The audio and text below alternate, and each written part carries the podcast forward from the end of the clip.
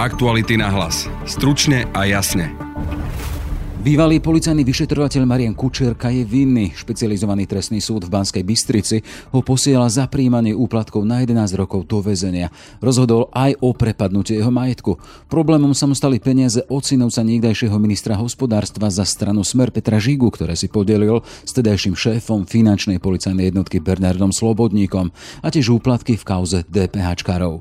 Kučerka je len ďalším v poradí, ktorým súd vymeriava tresty za korupciu v policajných kruhoch a v prostredí tajných služieb. Prípad je mediálne známy aj pod menom Judáš. Pozrieme sa naň s Laurou Keleovou z investigatívneho týmu. Marian Kučerka bol vlastne na zozname tých, o ktorých bolo podozrenie, že spolupracoval práve s tou druhou stranou, že bral nejaké peniaze, že nevyšetroval to, čo mal vyšetrovať, respektíve, že zametal veci pod koberec. V druhej časti podcastu sa pozrieme na Ukrajincov na úteku ako príležitosť príležitosť pre Slovensko a náš pracovný trh s Ivanou Molnárovou z profesie. Potrebujeme akoby jednať hneď, aby sme naozaj tých najšikovnejších zachytili na Slovensku. Počúvate podcast Aktuality náhlas. Moje meno je Jaroslav Barborák. Ruský prezident Vladimír Putin nariadil útok na Ukrajinu a rozputal ozbrojený konflikt v susedstve Slovenska. Ukrajinské mesta ostrelujú, stá tisíce Ukrajincov hľadajú záchranu v zahraničí. Dianie vo vojnou zasiahnutej krajine monitoruje vyslaná reportérka aj náš spravodajský tím 24 hodín denne, 7 dní v týždni. Všetky aktuálne informácie nájdete na Aktuality.sk. 11 rokov a prepadnutie majetku. Čerstvý verdikt bansko bystrického špecializovaného trestného súdu pre ex-vyšetrovateľa Mariana Kučerku. Známy sa stal z rozprávania tzv. kajúcnikov, ktorí sa rozrozprávali o pomeroch v sílových zložkách v čase, keď mali na ne vplyv ľudia ako Robert Kaliňák, Tibor Gašpar či Norbert Böder. Kto bol Marian Kučerka a čo ho priviedlo pred orgány činné v trestnom konaní a súd? Ako zapadá jeho príbeh do kauzy Judáš? Téma pre Lauru Kéleovú z investigatívneho redakčného týmu Aktualit. Pekný deň ti prajem. Pekný deň poslucháčom aj tebe, ahoj. Poďme k tej základnej otázke, kto bol teda Marian Kučerka? Marian Kučerka pracoval na Národnej kriminálnej agentúre ako policajt, ale v podstate bol povýšený na šéfa operatívy finančnej jednotky. To len pre vysvetlenie dodám, že operatívci to sú práve tí policajti, ktorých možno až tak veľmi nepoznáme, ale oni robia tú takú mravenčú prácu, chodia častokrát v civile, chodia, zistujú informácie od svojich informátorov, a vlastne sú to také ako keby tie prvotné informácie ešte pred tým veľkým vyšetrovaním. Čiže nevedú vyšetrovanie, ale zistujú vlastne podrobnosti a teda sú práve tými prvými, ktorí vedia, čo sa ide diať, na kom sa pracuje, kto je podozrivý a teda získavajú vlastne informácie, aby z toho podozrivého potom neskôr mohol byť aj obvinený na základe nejakých dôkazov. No a Marian Kučerka šéfoval jednej takejto jednotke v Bratislave a bol teda šéfom finančných operatívcov. A čo sa mu teda stalo osudným, či nejak povedané, prečo sa ocitol v hľadačiku svojich policajných kolegov vlastne? No osudným sa vlastne, ako aj ďalším jeho mnohým kolegom a ďalším ľuďom stalo to, že Národná kriminálna agentúra, ak si pamätáme tú jesen 2020, tak to bola v podstate akcia za akciou. Takže osudným sa mu stalo to, že policia naozaj začala ísť aj po veľkých eh, funkcionároch, po veľkých rybách. Taká jedna z tých prvých veľkých akcií bola akcia Božie mlyny a myslím, že to bolo krátko potom, eh, bola to nejaká tlačová beseda alebo nejaké, nejaké vyhlásenie prokurátorov a vtedy vlastne povedali, že ak majú rôzni takíto policajti alebo funkcionári práve v týchto silových zložkách informácie o trestnej činnosti, majú sa prihlásiť a majú teda spolupracovať s policiou, aby predišli vlastne tomu, že, že si po nich policajti prídu. No a Marian Kučerka bol vlastne na zozname tých, o ktorých bolo podozrenie, že spolupracoval práve s tou druhou stranou, že bral nejaké peniaze, že nevyšetroval to, čo mal vyšetrovať, respektíve, že zametal veci pod koberec. Buďme konkrétni, už v úvode sme spomenuli tú jeho spojitosť s prípadom Žigovho synovca, kde šlo, hovoríš, o branie peňazí, bol ten ďalší prípad, keď sa riešili DPH z Južného Slovenska, čiže konkrétne prípady boli ktoré? Áno, tak to boli tieto dva konkrétne prípady, za ktoré vlastne Marian Kučerka je od dnešného dňa nepravoplatne odsudený. Skrátke, jeden ten príbeh je práve vyšetrovanie DPHčkarov a jedným z podozrivých mal byť aj príbuzný poslanca Petra Žigu z dnešného hlasu, vtedy ešte bol Smer volá sa Štefan Žiga a on mal byť na liste vlastne podozrivých nejakých eh, podnikateľov, ktorí si takýmto nejakým spôsobom optimalizovali svoje dáne, respektíve robili nejakú ekonomickú trestnú činnosť a Kučerka mal byť ten vyšetrovateľ a aj bol ten vyšetrovateľ, ktorý ten prípad viedol. A mal byť teda oslovený Bernardom Slobodníkom, čo bol vtedy jeho nadriadený, aby sa stretli v hoteli. No a na tomto stretnutí údajne boli aj Žigovci, ktorí to síce popierajú, a aj Norbert Bodor, ktorý to vlastne tiež popiera, respektíve na súde odmietol vypovedať. A za to, že Kučerka ako vyšetrovateľ nebude stíhať e, Štefana Žigu, teda príbuzného poslanca Petra Žigu, tak za to vlastne mal dostať peniaze. E, hovorí sa o balíku 50 tisíc eur, ktorý si rozdelili na polovicu so Slobodníkom. A druhý prípad, trošku obdobný, ale nie úplne celkom uh, taký istý. DPH z Južného Slovenska sa dozvedeli, že sa na nich pracuje a preto cez svoje kontakty na policii, respektíve v, u bývalého Siskára, vybavili alebo snažili sa vybaviť, že ak sa vlastne poskladajú, zhruba išlo o balík 200 tisíc eur, tak bude vlastne to vyšetrovanie, povedal by som, že mierne. To znamená, že e, kuklači im nerozbijú dom, nebudú nejaké invazívne úkony, nikto ich nevyťahne ráno o 6. v pyžame obvinených s putami na rukách. Vieme, že v priebehu toho vyšetrovania a súdu e, sa Kučerkov postoj menil. Najprv sa k účasti na korupcii priznával a zvažoval dohodu o vine a treste, neskôr pred súdom povedal, že je nevinný.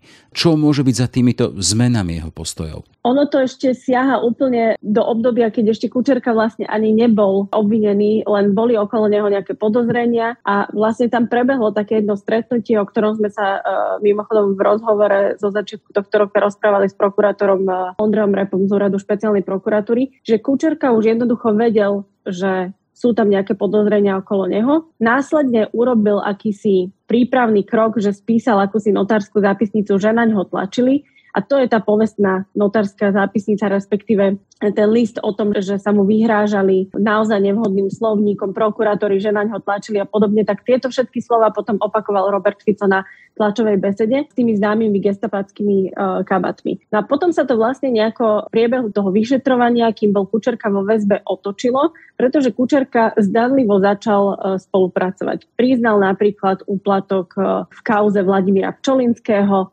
šťastí priznal aj peniaze od Bernarda Slobodníka, ale povedal, že vlastne nevedel, za čo to presne bolo a tak ďalej a tak ďalej. No a až potom vlastne prišiel ten e, deň súdny, začalo sa hlavné pojednávanie a tam v podstate Marian Kučerka ako keby otočil tú svoju obrannú taktiku a keď sa potom aj novinári pýtali jeho obhajcov, že prečo sa snažil vlastne o dohodu o vine a treste, kde sa vlastne ten človek má priznať, tak to obhajca uh, vysvetlil tak, že jeho klient bol ochotný sa priznať aj k niečomu, čo nespravil, ak by teda dostal podmienku. Ale tým, že vlastne prokurátor odmietol mu dať podmienku, aj keby uzavreli túto dohodu o vine a treste, tak Kučerka vlastne zaradil v podstate spiatočku a, a začal teda novú taktiku na súde a začal opäť opakovať, že bol na ňo nátlak, že on je nevinný, že peniaze nezobral a tak ďalej a tak ďalej. Čiže to som len tak uh, skrátke spomenula, že aký to bol vlastne kolotoč tých rôznych nálad alebo, alebo postojov. No a evidentne po dnešnom dni je jasné, že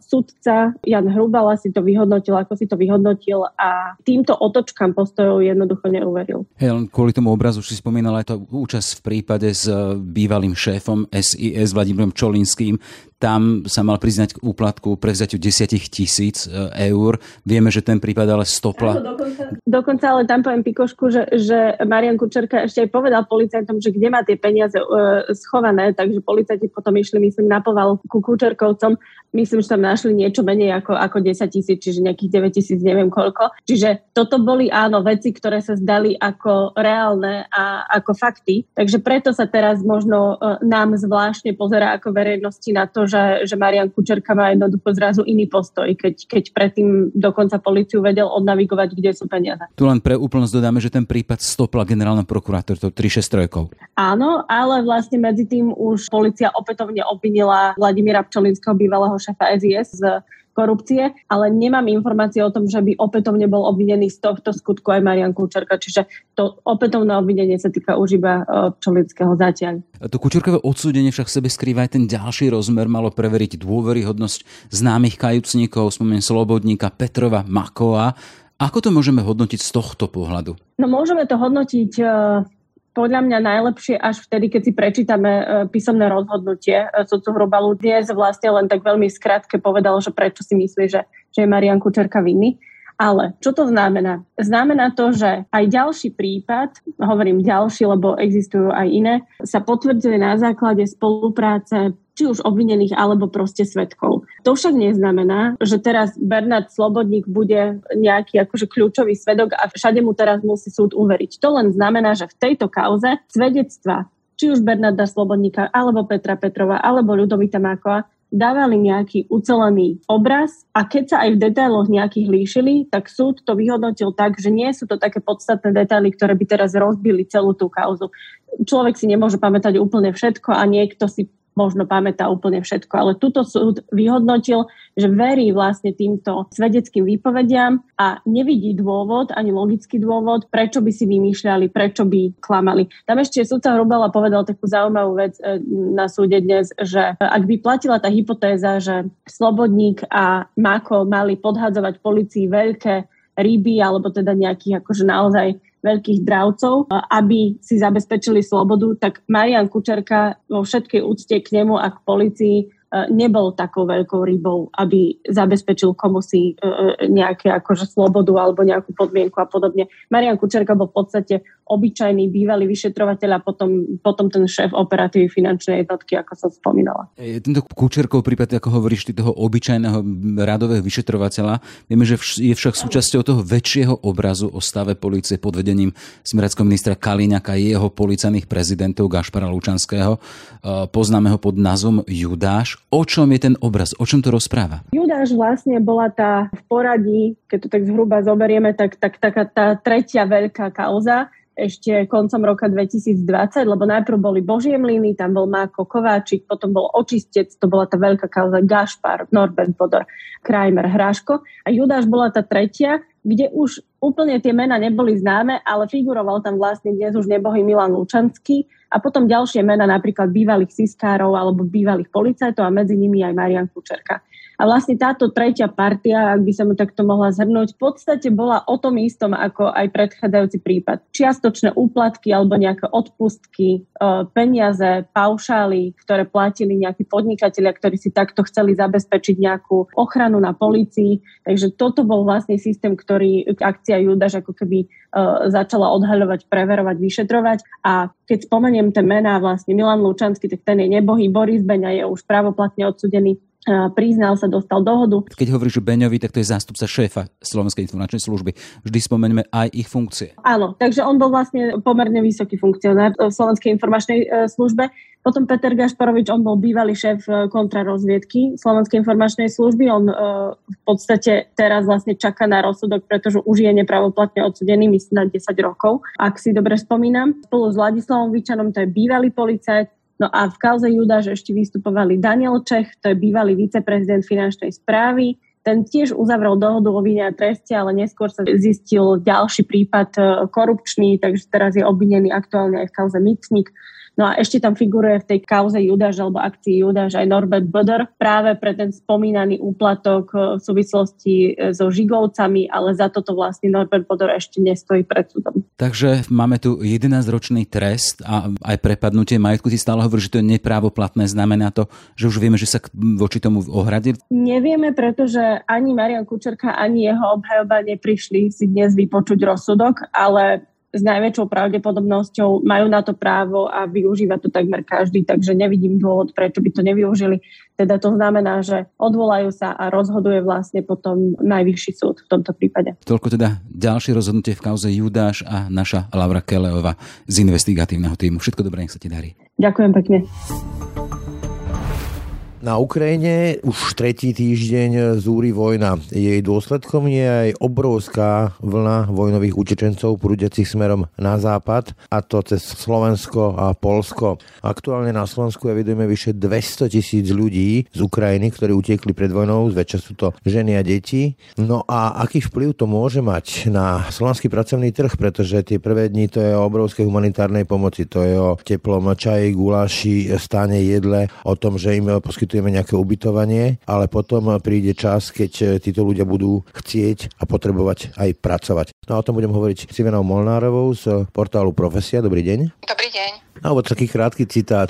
Utečenci neohrozujú pracovné miesta domácich zamestnancov. Na tom je široká odborná zhoda. Počet pracovných miest v ekonomiky totiž nie je fixný. Sme malá otvorená ekonomika, kde trh práce je dynamický a pružný. To je vyhlásenie viacerých alebo tam mnohých slovenských ekonomov. Pani Molnárova, z vášho pohľadu ide o naozaj obrovskú masu ľudí, ktorí potrebujú a aj chcú pracovať a chcú sa integrovať do slovenského pracovného trhu. Aký vplyv to môže mať teda na ten náš pracovný trh? Určite to môže mať pozitívny vplyv. My sme už minulý rok videli, že ten pracovný trh enormne rástol a my sme mali o 100 tisíc pracovných pozícií viac, ako to bolo rok predtým. A v podstate teraz dokazujú prvé dva mesiace, že naozaj tých počet pracovných pozícií stále rastie ľudia alebo firmy zo Slovenska sa stiažujú, že jednoducho nie sú schopní nájsť kvalifikovanú pracovnú silu. Čiže na mnohé pracovné pozície by sme potrebovali pomoc zvonku a nájsť ľudí zvonku. Takže je to akože zle povedať, ale pracovný trh by nám ukrajinská sila veľmi pomohla, lebo my zhruba odhadujeme okolo 100 tisíc a 120 tisíc pracovných pozícií, ktoré nie sme schopní obsadiť z pohľadu slovenského akoby trhu. Taká tá klasická námetka znie však budú nám brať prácu. Čiže laicky povedané, na trhu je dosť práce, ktorá stále je voľná. Čiže e, oni sa vedia integrovať do toho pracovného trhu. Ja si myslím, že každý, kto chce, si môže v dnešnej dobe prácu nájsť, lebo naozaj tých pracovných pozícií je veľa. Samozrejme, otázka je v akom odbore, za koľko peňazí a v ktorom regióne. To sa práve, to chcem, samozrejme... to sa práve chcem spýtať, že, že kde to môžeme vidieť, lebo veľa sa hovorí napríklad o ukrajinských sestričkách, v Česku majú veľmi veľa ukrajinských doktorov, potom je tu segment, že vodiči, vodiči MHD, vieme, že Bratislavská MHD hľadala veľmi zúfalo vodičov, chýbajú nám rušne vodiči. Ja stretávam Ukrajincov ešte pred vojnou ako ľudí, ktorí pracovali na stavbách alebo ako upratovačky. Vieme, že problém je v centrách sociálnych služieb, to znamená domov dôchodcov a podobne. Presne tak, to sú všetko pozície, kde jednoducho nemáme šancu zohnať akoby slovenských hovoriacich ľudí alebo občanov Slovenskej republiky a práve tam by sa nám zišli ľudia z Ukrajiny. Vieme, že zdravotníctvo už počas pandémie malo obrovský problém so zdravotným personálom a ja som veľmi rada, že, že aj na základe našej pracovnej skupiny bolo odporúčané vláde, že aby v podstate začalo uznávať diplomy a v podstate vzdelanie občanov z Ukrajiny, aby v podstate mohli sa zapojiť práve do oblasti zdravotníctva. Takisto mnohí učiteľia chýbajú. Takže ja si stále myslím, že tých pracovných pozícií, kde by nám vedeli ukrajinskí občania pomôcť a zároveň oni by našli možno zmysel života, je obrovské množstvo. Hovoríme, že v cestovnom ruchu naši slovenskí občania už nechcú pracovať, lebo v podstate strátili istotu počas pandémie. Zúfali hotelieri, reštaurácie, bary hľadajú personál a nie sú schopní nájsť ten personál. A čím ďalej aj pred vojnou sa začali objavovať práve ukrajinskí občania. A mohli sme sa stretnúť e, so slovenčinou, s ukrajinským prízvukom práve v reštauráciách. Čo ale môžeme urobiť, aby sa Ukrajinci do toho trhu integrovali, pretože je tam jednak jazyková bariéra, jednak sú to ľudia, ktorí momentálne sú naozaj v situácii, že nemajú okrem toho batúška povestného nič. Plus vy ste spomínali, a to som sa tiež divil, keď mi to hovorili odborníci, že to boli nejaké prekážky, ktoré sa krádli z našej strany ukrajinským sestričkám, aby tu mohli pracovať. Čo teda vieme a mali by sme spraviť, aby to bolo hladké? No hlavne by mal byť ten proces uznávania všetkých dokladov. Oni v podstate nemajú ani niektoré doklady, takže aby stačilo čestné prehlásenie na niektoré veci, aby v podstate ten proces bol rýchly, lebo ak som sa rozprávala aj s mnohými ľuďmi, ktorí organizujú tie utečenecké tábory, tak oni si oddychnú 2-3 dní a v podstate potom sú hneď hľadať prácu a pracovať. To znamená, že my máme sa postaviť do role, že naozaj tých ľudí chceme a prijímame ich. A že to nie sú ľudia, ktorí nám budú brať prácu alebo podobne niečo. A celý ten systém nastaviť tak, že sú u nás vítaní. A keď budú u nás vítaní a budú všetky tie prekažky odstraňované, tak si myslím, že, že môže to pomôcť. My sme sa rozprávali veľa aj v tej pracovnej skupine ohľadne študentov, aby mohli bez problémov prísť a začať študovať na našich vysokých školách, že by to mnohým vysokým školám pomohlo zvýšiť možno aj kvalitu tých vysokých škôl, že v podstate teraz by do konca leta mohli mať Slovenčinu a v podstate od septembra začať normálne štúdium a pokračovať v štúdium, ktoré skončili v rámci vojnového konfliktu. Takže ja si myslím, že v mnohých oblastiach nám môžu veľmi pomôcť. Toto je zatiaľ prvá vlna, hovoríme o viac ako 200 tisícoch na Slovensku, v Česku skoro 300 tisíc. Ťažko v tejto dobe niečo predpovedať a modelovať, ale dá sa predpovedať aj to, že tá vojna môže trvať dlhšie môže prísť ďalšia a ďalšia vlna a časť nich samozrejme pôjde na západ, časť nich tu ostane. Dokáže si Slovensko poradiť s tak veľkým, takou veľkou masou? Vieme, že tu máme príklady ako čo Rakúsko alebo Nemecko, ktoré sú tým úspešným príkladom e, integrácie pracovného trhu, ale vôbec spoločnosti na utečencov, ale sme malá krajina, takže či to dokážeme zvládnuť, takú veľkú masu? Ja si myslím, že vieme zvládnuť tú masu, ale mali by sme si aj vedieť vyberať, že akých odborníkov a koho tu chceme. Mohli by sme pritiahnuť ukrajinské firmy na Slovensko a dať im podmienky, aby tu otvorili svoje prevádzky, aby tu otvorili svoje pracovné miesta zase pre nich, lebo tam nemôžu podnikať. Takže je veľa spôsobov, ktoré si myslím, že sú tu a mali by sme ich využiť, lebo je to v podstate šanca, aby Slovensko sa posunulo práve do aj tá celá ekonomika, aj všetky tie pracovné pozície sa pozdvihli niekam, kde by to mohlo byť prínosom aj pre ekonomiku, aj pre ľudí, aj pre životné nastavenie ľudí. Vieme, že demografia nepustí a v podstate za chvíľu tu máme demografickú krízu. Ľudia v mojom veku, to znamená tie husakové deti, za chvíľu pôjdu do dôchodku a my tu nebudeme mať ľudí, ktorí by zarábali na tie dôchodky. Takže ja si myslím, že to môže byť vzájomná pomoc, keď to dobre podchytíme a dobre využijeme, ale potrebujeme akoby jednať hneď, aby sme naozaj tých najšikovnejších zachytili na Slovensku a neodchádzali do Čiech, do Nemecka, ale naozaj im tu poskytli pomoc a dali im zamestnanie. My momentálne na profesii evidujeme 1700 pracovných pozícií vhodných pre utečencov alebo pre ľudí z Ukrajiny. Takže ja si myslím, že to je tiež veľmi pekné. Zapli sme to v podstate ani nie 5 dní a dajú sa pracovné pozície momentálne už vyhľadávať pre Ukrajincov. Takže ja si myslím, že tých pracovných pozícií a zamestnávateľia dávajú naozaj najavo, že chcú zamestnávať týchto ľudí. Skúsme sa preniesť do toho celého stavu ktorý tu vyplýva z vojny. Už pred ňou sme videli rastúcu infláciu, teraz e, sa začína hovoriť o efekte stagflácie, to znamená stagnácia ekonomike plus inflácia rastúca. Ako to môže vplývať na pracovný trh? Proste tá neistota vojny, tá vojna vždy vyvoláva neistotu v ekonomike, v trhoch. Dá sa očakávať zhoršenie životnej úrovne. Ako to môže premodelovať pracovný trh? Akože určite to môže premodelovať pracovný trh, že mnohé firmy sa zláknú a nebudú obsadzovať pracovné pozície, ale bude tlak na to, že sa zamrazia mzdy. A naopak tá inflácia spôsobí, že ten nárast cien, malobchodných cien pôjde hore a bude nespokojnosť. A mnohí ľudia to môžu obrátiť práve proti utečencom z Ukrajiny. Už sa s tým stretávame. Aj dneska ráno sme mali na raňajkách v podstate ľudí z Bieloruska, ktorí nám rozprávali o situácii na Bielorusku. Oni tu pracujú a teraz momentálne pomáhajú v, praco- a v utečeneckých táboroch a hovoria, že, že v podstate sa niekedy aj stretávame s tou agresiou, že niekto ubytuje Ukrajinca a už susedia vyklopávajú, že či sú si istí. V podstate stále sa stretávame s tým, že Slovensko nemá veľmi rado akoby ľudí z iných krajín ale jednoducho naša ekonomika to bude potrebovať. A keď pozrieme sa v súvislosti, možno to chvíľu bude ťažké a určite aj tá vojna bude vplývať na nás, aj na našu ekonomiku. Tá inflácia hrozila už minulého roku a teraz sa to zhoršuje, takže musíme sa pripraviť na to, že tá situácia nebude úplne jednoduchá, ale z dlhodobého hľadiska nám môže, môžu šikovní ukrajinskí občania v mnohom pomôcť. Ale to nie sú len ukrajinskí občania. My sme sa rozprávali aj o tom, že prídu možno mnohí Rusi a Bielorusi a na to tiež musíme byť pripravení a štát musí si stanoviť, že možno naozaj takých ľudí potrebujeme a chceme, ktorí tu chcú pracovať a otvoriť sa aj tomuto, lebo zatiaľ oni majú veľmi ťažké možnosti a byrokratické zábrany pracovať tu, keď nie sú práve cez tej Ukrajiny. Toľko Ivana Molnárová z portálu Profesia. Ďakujem za rozhovor. Ďakujem, dovidenia. Aktuality na hlas. Stručne a jasne.